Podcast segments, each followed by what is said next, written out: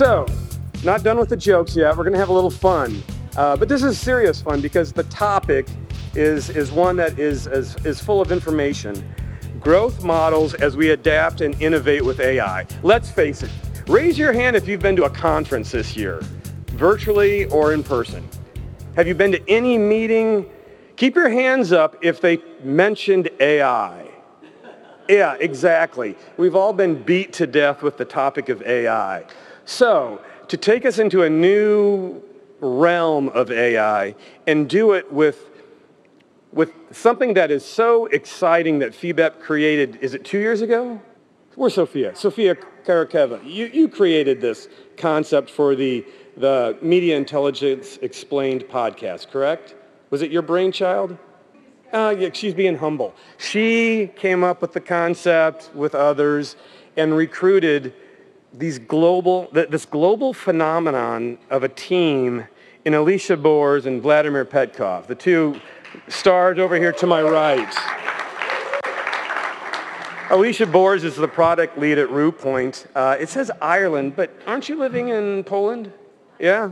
So uh, I've said she's in Ireland and Poland, and, and both countries are very fine countries. Vladimir Petkov, uh, uniquely positioned in Bulgaria, is the uh, CEO of Identrics. Everyone, Vladimir, or as I call him, Vlado, the man. Uh, and as our guest today, the gentleman of every industry related to us, the man that just makes you feel like a higher quality person when he's in the room, Aseem Sood. Impact Research and Measurement. Thank you, Todd. Let's check how close should I speak. Uh, people call me that I'm, I'm the voice of the media intelligence industry because of these ASMR feelings uh, which my voice generates. All right, Carlos? Okay. Is this good enough? Yeah. Do you feel goosebumps? Okay. Quick introduction of myself. My name is uh, Vlado Petkov. Friends call me Vlado. I'm the CEO of Identrics. My background is technology. So obviously this podcast, which was created from the Tech Commission in FIBEP, usually has a lot of technical uh, discussions, but we are not limited only with technical. So my background is technical. Before that, it was media, and before that, in really far away time, it was non-government organizations. Together with me is Alicja. Hi, Alicja. Hi, hello. Can you hear me well? Okay, great. So I'm uh, Alicja Boors, if you haven't heard, like for the fourth time already. But I'm a product lead at Ruepoint when I work at AI implementation in our everyday work. But my background is I'm a humanist, so I studied history, I studied political law, I studied psychology. So in this, con- contrary to um, Vlado, who is a tech person, I'm more a person who cares about ethics, person who cares about the human part. The, I, I care about ethics too. I, I, Yeah. let me finish. Most of the time. And I also care very much about the impact that technology brings to human and their well- well-being. So we, I think we're very well balanced. And today we also have a very esteemed guest with us, Aseem Sood. Aseem, could you please tell us like two sentences about you and about your, you know, involvement in AI so far? Thank you. Thank you for inviting me. I'm Aseem Sood. I am the Chief Executive Officer of Impact Research and Measurement in India. I'm also the chair of AMEC. And in the past, I've worked as a PR professional advising companies on their image management programs. And I've also worked as a research analyst with a consulting firm called McKinsey and Company. I'm not a tech background person, but I work with the McKinsey's business technology office. And at Impact, I've been working with the team for several years. We've been experimenting with how AI can be used in the business that we are in. Tell us more about Impact. Let's learn more about Impact. What do you do? Your experience, your business model? So we started this firm in 2004. We are a news monitoring and news analysis company. We focus on print, online, social media, and television as channels that we monitor and analyze. When we started, we wanted to be just a pure play measurement company, and soon we realized that the quality of data that was available in the market wasn't good enough. We had to go down the value chain and start monitoring as well. And soon we realized that yes, this is even more fun. So we were doing monitoring and analysis together. We had better control over the quality and quantity of data that we needed for our clients. Uh, we have uh, setups in 50 cities across the country, where from where we are able to pick up content and bring it back for our clients for analysis. And we, we are very lucky that we got a chance to be a member of FIBEP and a member of AMEC for several years now. I, have been very lucky. There are so many people in the room that I, I know very, very well. And I've attended many conferences, FIBEP conference, as well as AMEC conferences. Before we go to our questions, Vlado, would you like to, you know, give us some context about the recent AI developments and all of that, and then we'll start interviewing or interrogating. We'll see. I yeah, see you. Yeah, yeah. I'm sure that in each session here, everyone will talk about AI. By the way, I really don't like the word AI. I don't like that. I prefer educated machines or uh, very productive parrots or yeah, yeah, I agree. like that. It brings a lot of confusion with regular users. Okay, let's call it an AI. By the way, I just two days ago I read an essay which pretty much says that general artificial intelligence is already here, but uh, we, because we are humans and we have biases, we cannot accept that. And they have this really interesting uh, example that when the first practical computer appeared, ENIAC, which was really long time ago, nobody at that time said that this is a, computer. They thought that this is like a fancy calculator or something like that. But right now, from our perspective, we classify that as the first computer. So a lot of people think that actually general artificial intelligence is here because it's almost multimodal, uh, because we don't need to train it in particular tasks, etc. So I'll just put this view here. Uh, just to set up the stage uh, for the whole conversation uh, with the theme, a little bit of background from me. First of all, okay, what happened? Exactly this period of time, just a year ago, ChatGPT was not released. So I'm sure that a lot of companies were preparing budgets and especially machine learning and deep learning companies like mine. When we prepared budgets, we thought that the technology which we are going to sell or uh, the pipelines, the automation services that we're going to sell will be, yeah, like the year before that. And suddenly, ChatGPT was released and changed all of that, like literally erased all of that. And pretty much changed the rules. So what was the real revolution? The real revolution was the way we use the AI. Previously, you need like there was data scientists. You need a lot of training data to train the models. Then you needed a data engineering team to create pipelines, to collect data, transform data, clean data in order to do something. So all of that was erased. And right now we have this uh, box and we just go to that box and give command which we call a prompt. And I see a lot of prompt engineers here today. My favorite new profession, by the way, which was born just uh, a month after ChatGPT was appeared and it died very soon after that. So uh, this pretty much shows how fast things started to move in really real unprecedented scale. I'm dealing with uh, large language models for the past four years, and I thought that they will automate only abstracting. No, uh, they automated a lot of other stuff. So the first thing is uh, we saw this new technology which appeared. Everyone was very excited. A lot of companies implemented that via the OpenAI API. So everyone had this sudden FOMO that they're missing out and they integrated OpenAI. So this happened. Then what we saw was a huge reaction of other companies similar to OpenAI, which really they, they understood that in a way they lost the game because we have, uh, we have this killer product in the wild. And when someone says AI, it was like a synonym with ChatGPT at that moment. So what they did, they open sourced most of their work. What is open source? This is yeah, or free and open source software. This is when you have something and you release it under a free license like GPL, Creative Commons or whatever. Pretty much you allow all your users to study how your software is built. Uh, you allow uh, them to modify your software, to download the software, and all of this is legal. So this happened. We saw companies like Facebook releasing a lot of uh, tech in the wild, uh, especially, by the way, if you're really not into that, you need to check uh, Llama, Llama and Llama chat models. There, you can download them and you can tweak them. If you have the proper infrastructure, you can load it on your hardware. So because of all of these open source of the models as a reaction to ChatGPT, suddenly we as an industry and not only us but yeah we as an industry had access to tools which just few months ago was accessible only to mark zuckerberg and the top brass in facebook.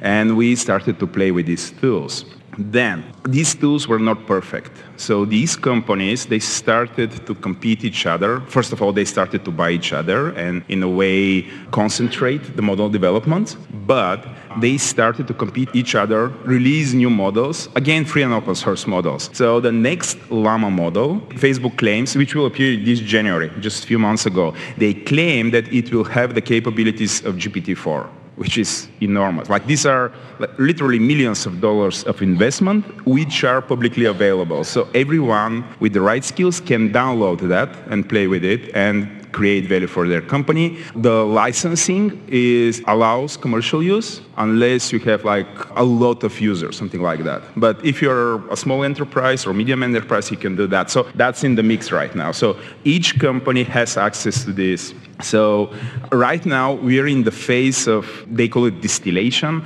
If you're not into machine learning and deep learning, distillation means that they try to make the models smaller by making them smaller, they make them way more efficient. So we have the features. Usually these models, they come in different sizes. The smaller one, we call it the smaller llama, which is like 7 billion parameters, which is a marvel of technology, even right now, even with this shape. Uh, and that thing could run on almost consumer grade hardware. You need like a video card, like a proper mm. video card, and you can run it there.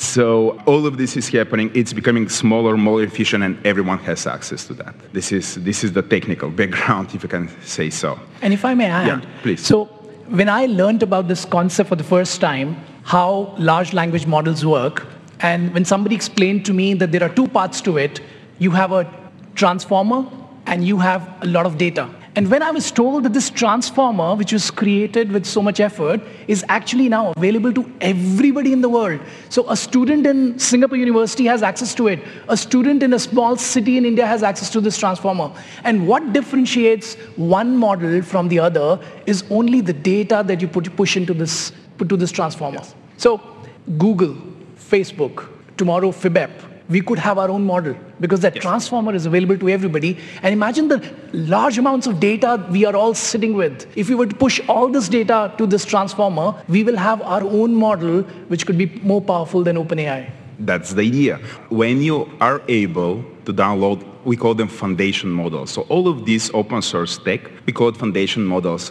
Big companies like Facebook, they pay the price. They have all the hardware, they pay millions of dollars for them to be built, and we can download and fine tune. The word is fine tune. So we can take them, adapt them for our needs, and in a way use them in a safer way. And by saying safer, there are a lot of risks connected with uh, the whole AI. This is like 50% of my time when I deploy something, 50% of the time for that is not not data science anymore. It's not data engineering. It is legal.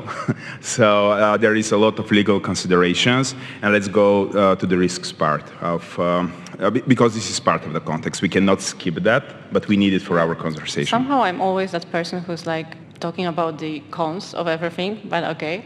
Uh, to be completely open, I'm a very big AI enthusiast or large language models yes. enthusiast. But I do think that we need to remember all the risk before going into the game. And one of the most important is, of course, the data leakage. If you are not deploying mm. your language models uh, locally, uh, there is always a risk. We yes. learned that the, Samsung actually learned that the hard way. Yeah, that's uh, the canonical example. Yeah.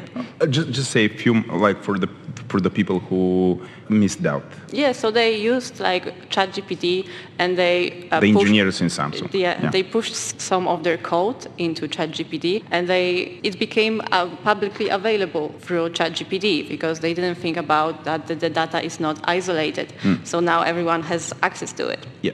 So that's what the knowledge leakage is actually a big risk if you're not doing your own local language models. The other risk that we are you just talked about are the regulations and the, all the legal stuff that is like you know hanging yeah. above us. The European Union still didn't pass the bill, but it will probably happen somewhere in the future, and we still don't know what's the final shape of that. And also, some countries are doing some like irrational movements, like they just ban it entirely in mm. the country, which is like a very radical step, but they just, it just comes from the fact they are not well informed. And I think we as an industry also have a, a responsibility to be that people who will uh, inform the government, who will go the universities, who will inform our clients, of course.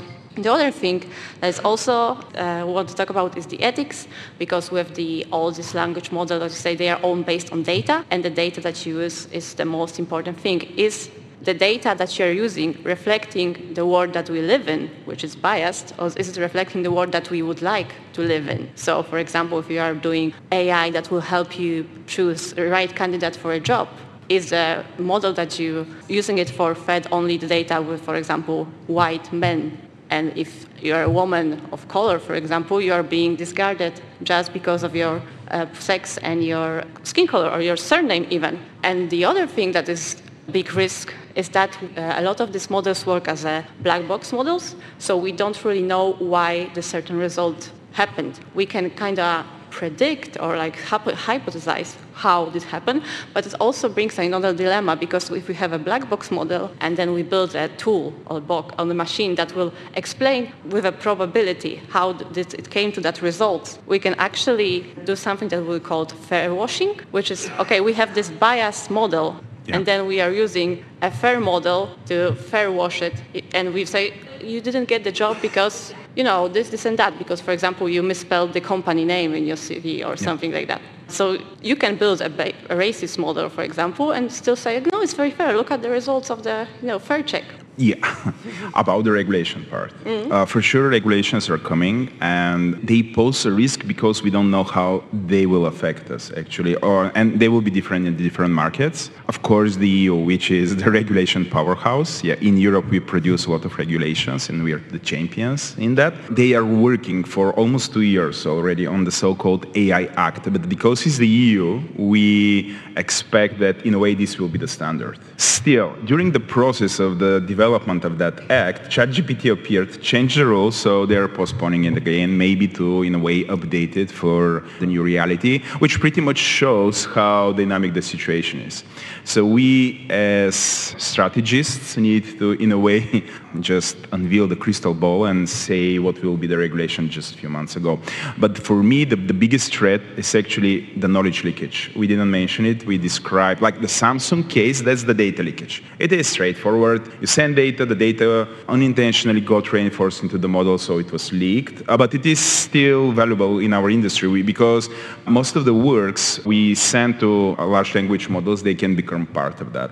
So potential copyright infringements, and the most important one, the knowledge leakage part. What is the knowledge leakage? We, as organizations, we proud ourselves that we have a lot of industry or domain-specific knowledge. Everyone here can swear and sign a document that the researcher's knowledge is the most valuable knowledge within their organization, right? Mm-hmm. Uh, it's not the technology, it's the researchers and the knowledge. So uh, the real danger here is that the more we work with, I call it a centralized AI, and I'm a really huge optimist of AI, but not the centralized one. Not because it's not going to be capable, but because it's going to extract all the knowledge from our organizations, reinforce it into the model. So the more we work with that, like all these APIs that were created and integrated into products, they will be used to extract knowledge from our researchers, editor, analysts, etc. Call them. We usually call them in, with different names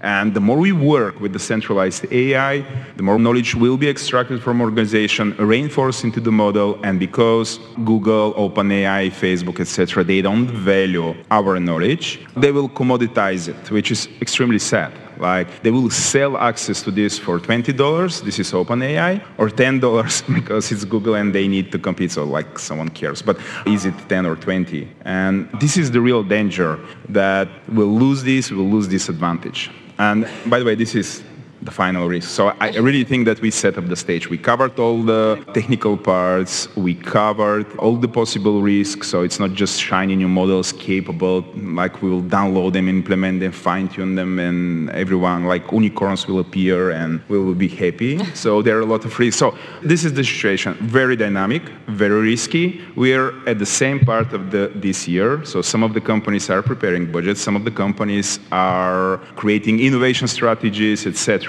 So, Aseem, we reach the point when we need to introduce the topic. The topic is growth in these conditions. So everyone is thinking, okay, is there actually a field for growth? Isn't this like a survival game?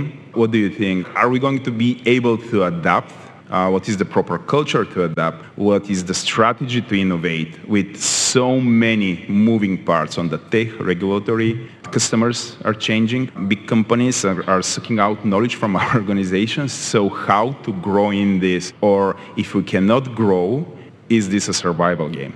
I remember having a conversation with the leader of a public relations firm about 12 months ago. And I asked this person, are you scared of all these new technologies or do you see them as opportunities? And at that time, the person said, you know what? These technologies are getting better every day, but they are not as creative as the people that we have in our team. We are a business of creative professionals. I heard this so many times. In fact, I believed in this statement and I also thought, you know, we have a, we add a layer of human touch. We need this. About five months ago, one of the podcasts that I listened to, Planet Money by National Public Radio, they decided they're going to test this hypothesis. Can technology be as creative as humans? And I don't know how many of you have heard that podcast. Uh, the podcast is called Dial M for Mechanization. So they said, pod, creating a podcast is a creative process. It's as creative as it can get. Can the technology create a podcast from beginning till the very end? Let's test that question. They reached out to Microsoft and ChatGPT and said, we want access to all the latest tools that you have, which are not available to public right now, and we're going to test this hypothesis. They gave a brief to this model, and they said, we want to create a podcast about the time when automated calling technology was introduced in call centers in the world. Because earlier when you had to call up somebody, you would call a number and say, connect me with this number, and the person on the other end will pick up a wire, plug it in somewhere, dial some buttons, and you'll be connected. When this automated technology came in, a lot of these people lost their jobs. So they said, we want to create a podcast about this. That was the brief. The technology came back with full script of a podcast with examples, with names of characters because technology said we need to add drama to this program so that we make it interesting for your reader, uh, for, for your listeners. The technology was given access to all the podcasts that NPR had created in the past. So it, it came up with a script which was very similar to how they would have created it. It even decided what are going to be the names of the characters in that, in that drama that, that's going to be created. And uh, once uh, this team, when they were working on this podcast, they decided, let's figure out why were these names selected. And one of the names selected as a lady who was, who was the last lady to be fired on the, on the drama, the name was the same as the last person reported in the press as the person who lost her job, the last person to lose her job in that role in US, that was the name of that person. So it connected millions of dots and came back with a very creative program. It did not stop there. They said, in a podcast, you have people speaking. So they decided we will pick up the voice of one of the presenters and ask technology to say it out. So if you listen to the podcast, there are two people speaking. One of them is technology. From beginning till end, entire script, dramatization, jokes, and even the voice of the podcaster. And I can challenge you that if you go back and listen to that podcast, you will not be able to identify which one is the real person and which one is technology. This is just one example. I've seen so many similar examples. And with these examples, it's absolutely clear that these technologies are getting ready to be able to do creative jobs as well. Now, let's look at our business. We are in the business of media intelligence. For several years, we've been using AI tools. We were using pre-trained models using machine learning to do analysis. And the products or the end product that we were creating were, was never complete because while we were improving levels of accuracy using these pre-trained models, the results had to be converted into insights for our clients. After ChatGPT was launched, even that gap has been bridged. So now, if you were to use all the learnings that you have using the pre-trained models that you have, you do the analysis, you put the analysis into tools like using these large language models, guess what? You can actually get the final report. So for, for businesses like ours, I think this is going to be a great game changer. One of our members, Onclusive, announced 30 days back. In fact, I was speaking with Oresti yesterday, and he, he pointed out that they announced a month back that they will be reducing their staff strength by 50% because they have made advances in usage of AI tools. So I think they have about 417 people in, uh, in, in Europe, and they will be reducing 210 odd jobs in that team because of their confidence in these models and how these models are ready to deliver end products to the customers. So I think these are going to be really, really powerful. So using that example, do you think like this low level products that we sell like newsletter, like simple reports, that's something that's not going to be on the market anymore. You will just go to a platform and just ask in the chat, create me a newsletter with the top five topics and send it to my board members, for example. So you think there is like no longer any job for analysts to do that? Not at all. In fact, those tools are going to get even more powerful. Uh, my colleague and our global managing director at AMEC, Johna Burke, is here in the room. I'm sure you would have seen one of her presentations. She, she draws this triangle and says, we're looking to deliver quality to our clients as fast as we can at lowest cost. So quality, speed, and cost is what we're looking at. And these tools are actually going to give us something which we never had earlier, the speed and the cost advantage. Now, you talked about summaries. Our summaries can be delivered faster. Our summaries will be richer. Our su- so the product is going to continue. We will be delivering the product, but we'll be using these technologies to deliver those products faster, cheaper, with the same level of quality that we always boast about, which is human touch there are some tools that are not yet available on the market that you would like to see that will help us in the media industry business? To, how do you see they evolve or what do we need to invent to make our job easier, more efficient, cheaper, but a higher quality product? I may not be able to answer that about products because I'm not a techie, but I can tell you about use cases. One of my clients reached out to me and he said, uh, we're making a very big announcement. After this announcement, we have an interview lined up for the CEO with a person who's not been a friend of ours for many months. And okay. they said, can you help me figure out what are the five difficult questions that this person may ask my CEO? So imagine taking this person's interviews from the last three years, looking at the announcement that the company is making, looking at similar articles that have been written about such announcements, putting it into this box and saying, please tell us which are the five toughest questions that the journalist may ask. And he didn't stop there. He said, what we'll do is we'll record this interview. So first, we've generated the questions, given those questions. Then we will record this interview. And now, can you take this recording and before the story is filed, can you come back and tell me what is it that this person is going to file? And these are like two very interesting use cases. In fact, the Planet Money podcast that I talked about earlier, there was a, there's, a, there's a beautiful uh, episode in that pod- podcast where it, what happens is the technology identified three people and said, when you're doing this podcast, let's make it even more compelling. We'll invite these three experts. And these experts are going to come in and we'll ask them questions and it'll make the podcast even more powerful. They asked the technology, so what are the questions we're going to ask? It gave a list of five questions. So the podcaster asked, asked the first question to the guest, and the guest said, wow, that's a brilliant question. Second question, again, great question. Third question, Wonderful question. And podcasters thought probably, you know, he, he's just making it up every time he's saying this is a great question. On the fourth question, the guest said, you know what? This is the difference between people, like experts like you and technology. Technology could not have asked me this question. And that's when they had to break it to the guests that we're very sorry, we didn't tell you earlier. Everything that you're getting asked has been created by technology.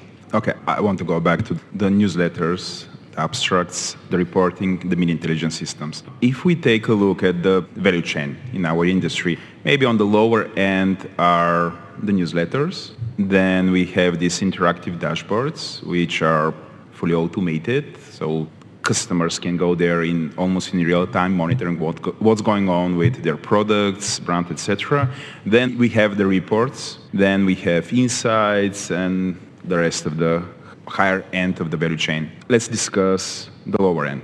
With that vision that large language models obviously can do reporting, they can write. Uh, a lot of people call large language models generative AI. Let's, let's put it on the table here. For some period of time, everyone felt safe because ChatGPT was limited to give answers uh, because it was trained on data uh, for, uh, which was uh, back to 2021, if I'm not wrong. And it was good to give like general answers, which are the best restaurants in Singapore. So maybe it gave answer which was relevant for that period of time. Just few weeks ago, I believe it three weeks ago, OpenAI declared that uh, they were able to link ChatGPT with a crawler. So pretty much ChatGPT right now has access to the same data we have. The big question here is, don't you think that if uh, services like this has access to almost real-time data, because I'm sure that ChatGPT has access to Bing, because Microsoft backs up OpenAI. They provide infrastructure, they provide money, so I'm sure that they, they can give access to Bing. Bing indexes all of the media websites and everything which is openly available. So don't you think that the whole lower end of the value chain, again, this will be newsletters, uh, this will be reports, that they will disappear because nobody will need that. And I mean nobody, I'm not talking about us, we as an industry which provide them. I'm talking that the end customers will be able go to ChatGPT. Alicja tried to explain the use case, but pretty much if OpenAI has access to all the data we have, they can, in a way, the end users can just go to ChatGPT and ask what is what happened with my brand in the last 24 hours in all the Polish media, for example. So if they're able to do that, and if they trust the model, with or your own words, the technology is here, maybe this whole end of the value chain will disappear. Uh, first of all, do you agree with that? Do you think real danger or this is not going to happen? And then I have additional question depending on what you will answer. All right. Yeah. So first of all, I, I have a very different opinion to the use of word lower end. I think newsletters are not low-end products. If I were to tell you that I can give you all the stories that have been published in Singapore in the last 24 hours versus I will give you a one pager which tells you what is it that you should be spending your five minutes on to know before you go and talk to the media. Which one is more valuable? Because the second item is more like a newsletter. It's like you have thousands of articles, you have thousands of news pieces, but which are the five news articles that the CEO of my company should be reading before he talks to the press? And that is what a newsletter should be. But it's not right now. So many companies, they don't do that. They sell different types of newsletters. Most of them are all the articles on a particular topic for a particular amount of time. These are the links and these are the abstracts and they're rearranged with prominence, something like that. So do you think that is there any value of products like this with all these new, new reality or these products will disappear and they will be substituted with the product you just explained? These products will evolve. They will not disappear. In fact, that's the other part. Our clients are very busy people.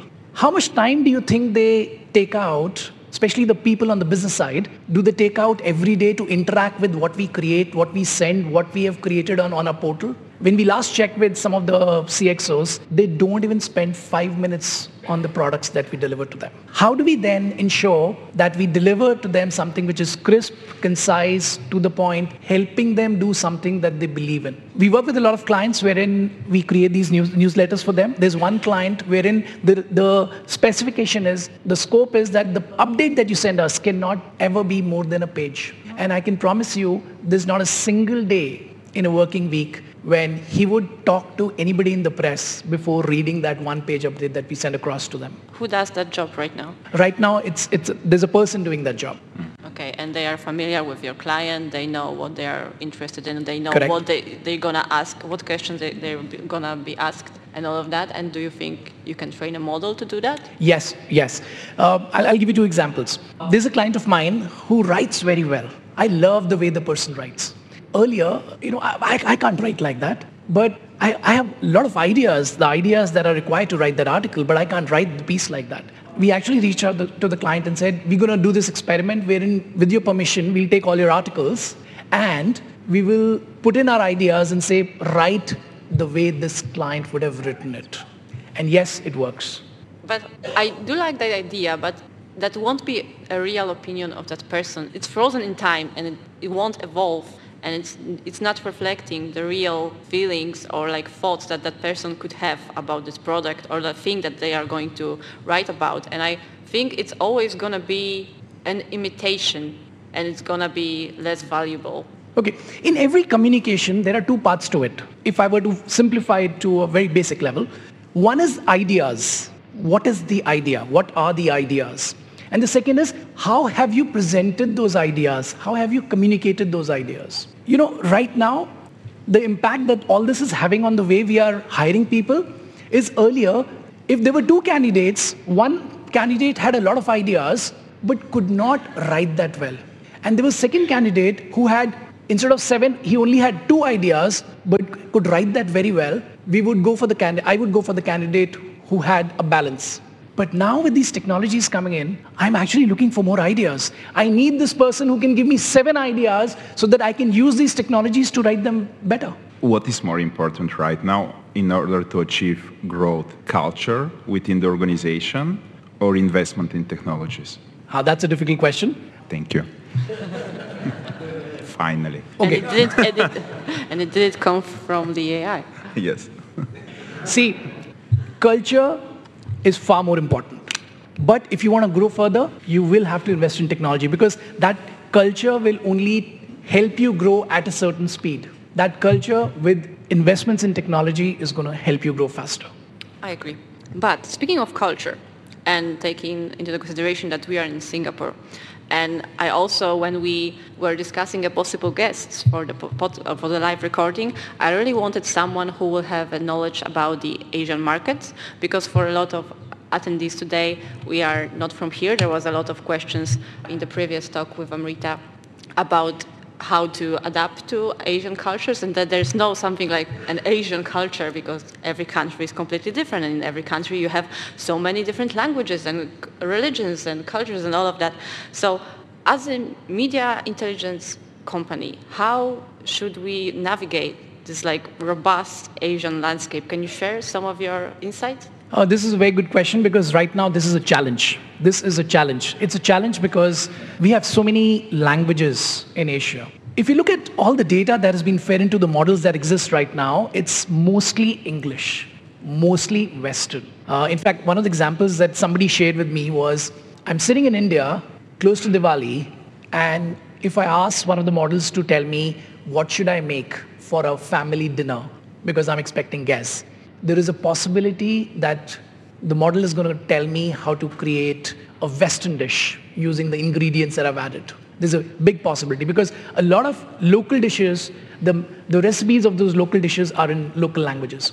So I think there is a long distance that needs to be covered till all this data makes its way into the models that either we create or somebody else creates, uh, we will have a big gap. But gap then also means opportunity. So there's a lot of opportunity out there. Potential business idea, please write it down.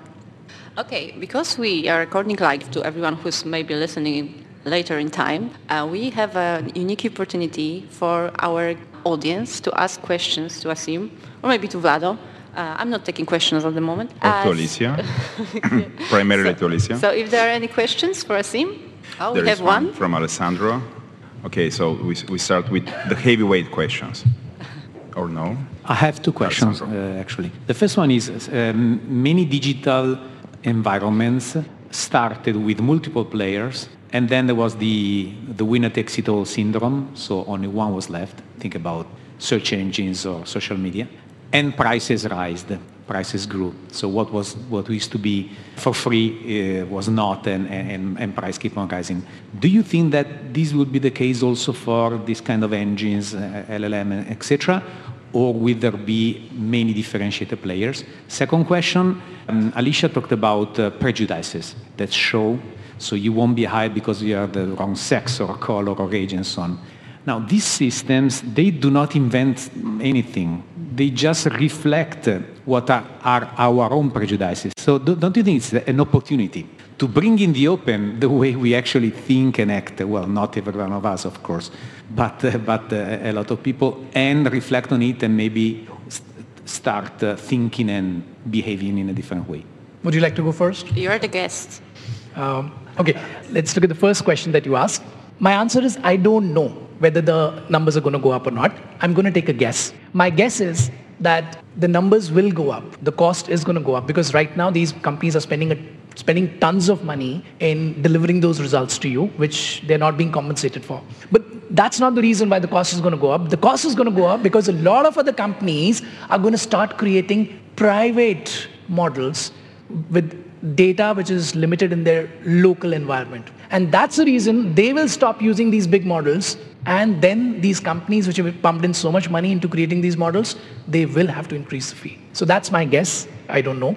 Your second question? About the biases. Oh, so about the? About the biases. Biases. Yeah. I, I, don't know.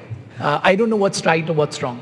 I'll, I'll tell you a story. So um, the biggest talk point in every country right now is politics government, who's in power.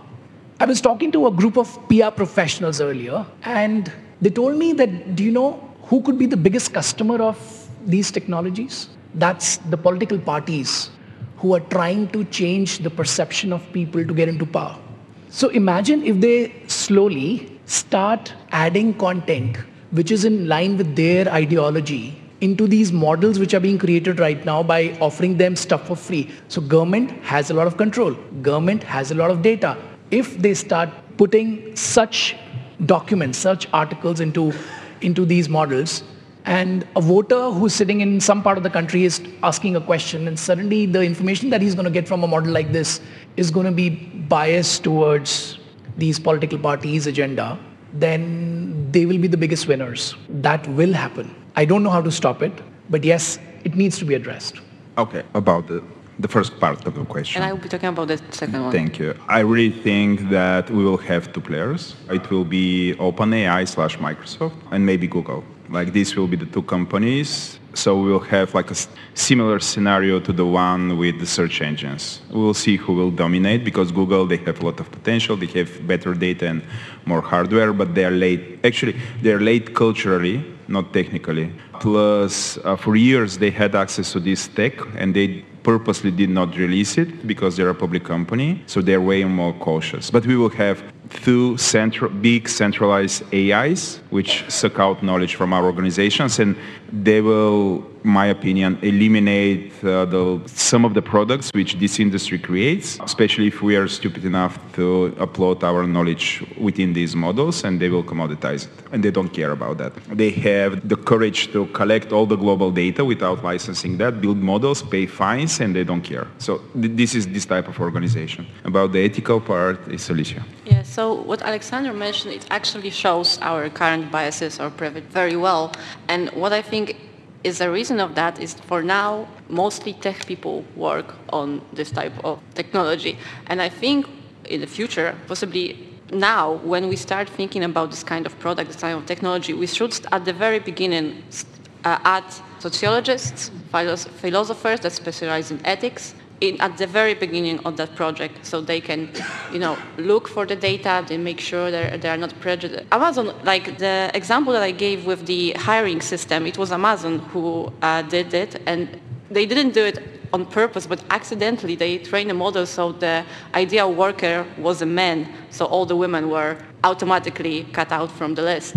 And they didn't notice that until they, yeah. it gave them the results. So i think is a very big role of humanists, of philosophers, of sociologists to work on par with tech people, not at the very beginning, at the time when we are not even training the model, but when we are collecting the data that we are going to use. Yes, absolutely. Another question. I have two questions. Carlos. Hi, I'm Carlos. Finally. Yeah. Therefore, Aseem, so don't worry.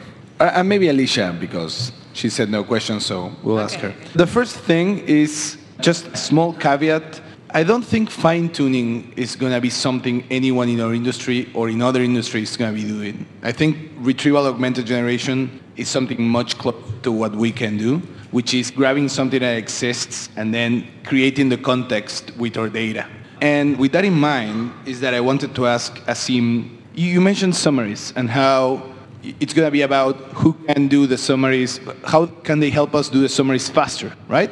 But nowadays, uh, we are a niche industry, and one of the entry barriers we have as an industry is that we are niche, which means that it's not worth it to invest to have the knowledge base we have to enter the industry, especially for big tech, right? Big tech doesn't enter our industry for specific reasons. They, they don't see us as the cash cow that the investment would afford.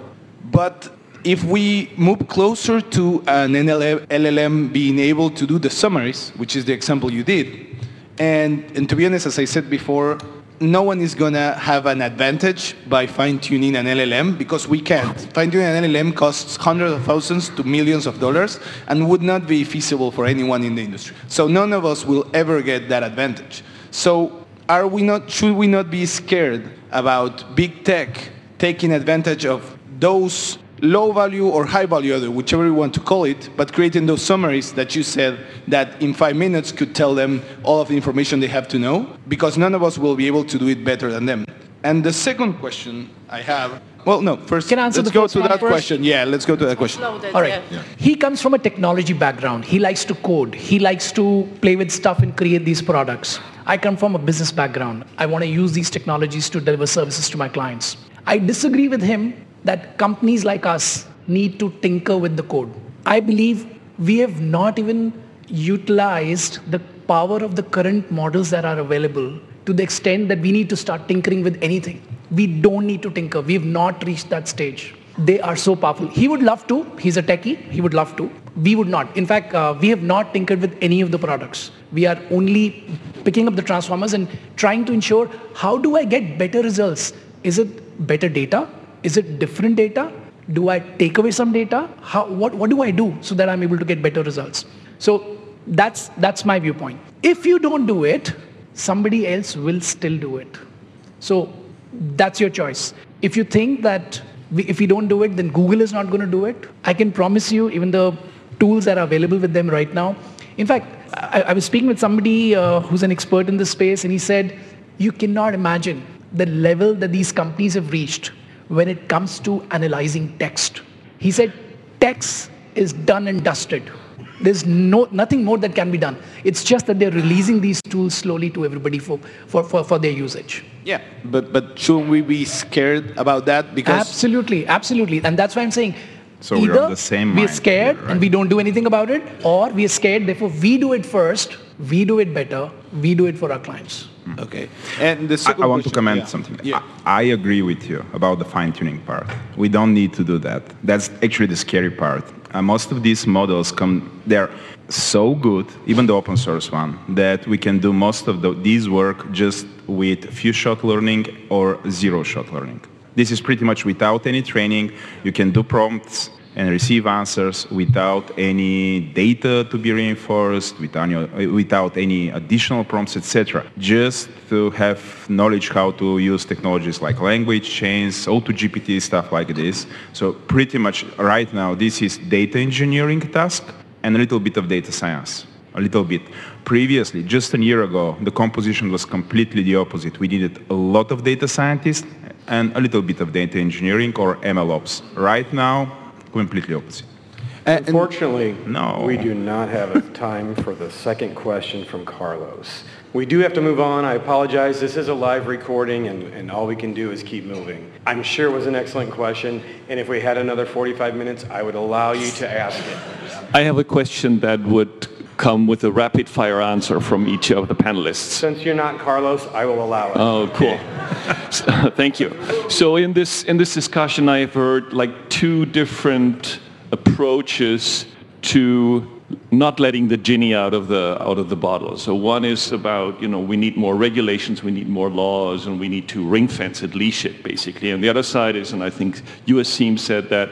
Um, you know, ethics and culture will, will help us much more with that. Rapid fire answer from each of you, please. Is it leashing and ring fencing it, or is it culture and ethics? In two words or less. Go.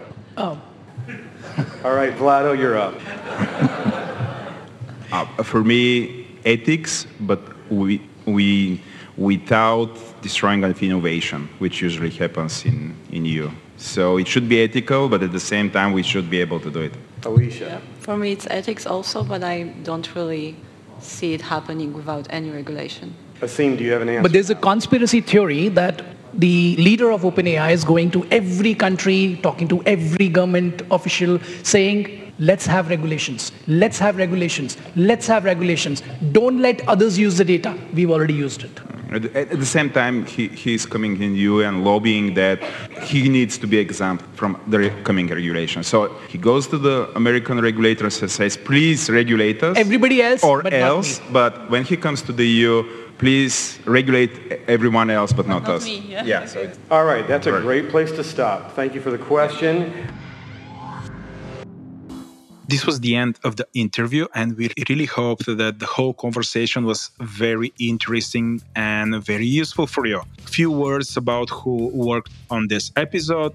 The hosts were Alicja Boors and Vlado Petkov. We would like to say thanks to our audio editor Anton Vele from Govori Internet. Would like to say thanks to our marketing team Anna Tsanova and Oresti Patricios. And I would like to say thanks to Identrics, the company which uh, supports Media Intelligence Explained. Thank you, and we will see each other in a month. Bye bye.